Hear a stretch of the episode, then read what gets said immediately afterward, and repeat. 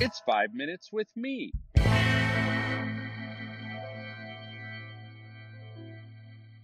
I grew up in church, a mostly good kid and all.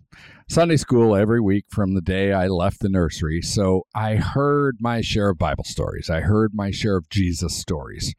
One of my favorites was always the story of Jesus walking on the water. I can still picture, I mean, really, I have the picture in my mind right now the flannel graph images of Jesus hovercrafting in his pretty blue robe across a glassy bit of blue. In my frozen mental image, Jesus is white and nicely coiffed Seriously, when we reinvented Jesus as white, I'm surprised no one thought to reinvent his hair into a more churchy level of appropriateness, maybe a nice TV evangelist comb over. And he's scooching, seriously, hovercrafting is the best word I can think of, in the middle of the day across an idyllically calm body of water. Sometimes in my childhood image, he has one hand raised halfway about chest high in either a sort of blessing or a casual wave. Hey, dudes, relax, it's me. I'm sure by the time I reached my teens, I knew this flannel backed image of Jesus walking on the water wasn't quite accurate. But there it simmered, percolating in my spiritual subconscious. I'm sure that during my time at a Christian college and graduate school, I at least knew that Jesus wasn't white, would have walked rather than hovercrafting, and a few other tweaks, but I didn't let it spoil my childhood picture.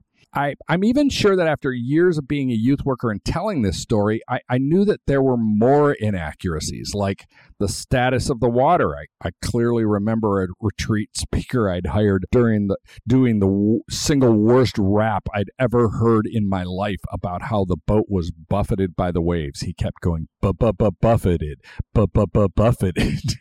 Seriously cringe. But I allowed my child Im- childhood image to exist encased behind psychic plexiglass in the museum of my mind. I remember the experience more than the time and place, finally realizing well into adulthood and professional Christianing that the text clearly says the whole water walking thing took place in the middle of the night on a stormy night at that. Of course, that would make a boring flannel graph since you wouldn't be able to see anything. And the water, it wasn't smooth and flat. Those expert sailors, the disciples, couldn't get the boat back into land because a massive windstorm had come up and the waves were so big they were smashing the boat away from the shore buffeted. This is the water Jesus walked on.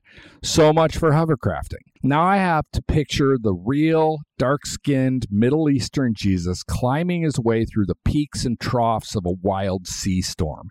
His clothing would have been drenched from spray, his hair would have been blown all over the place.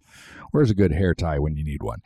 And, now the scene looks more like a pitch black episode of extreme bouldering on water or like an X Games at night skating competition with Jesus grinding down the rail of one wave, hopping to the next, and dropping down into a trough to set up for his next trick. And the psychic plexiglass around my childhood image is finally smashed.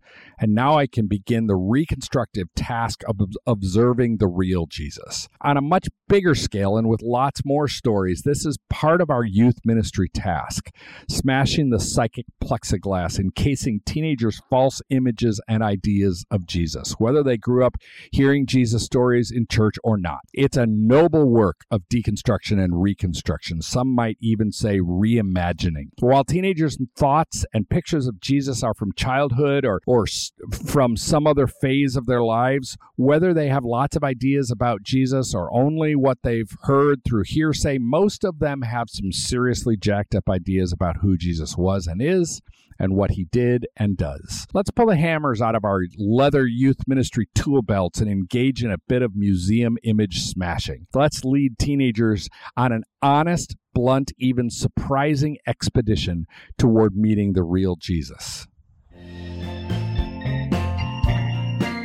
The Youth Cartel Podcast Network.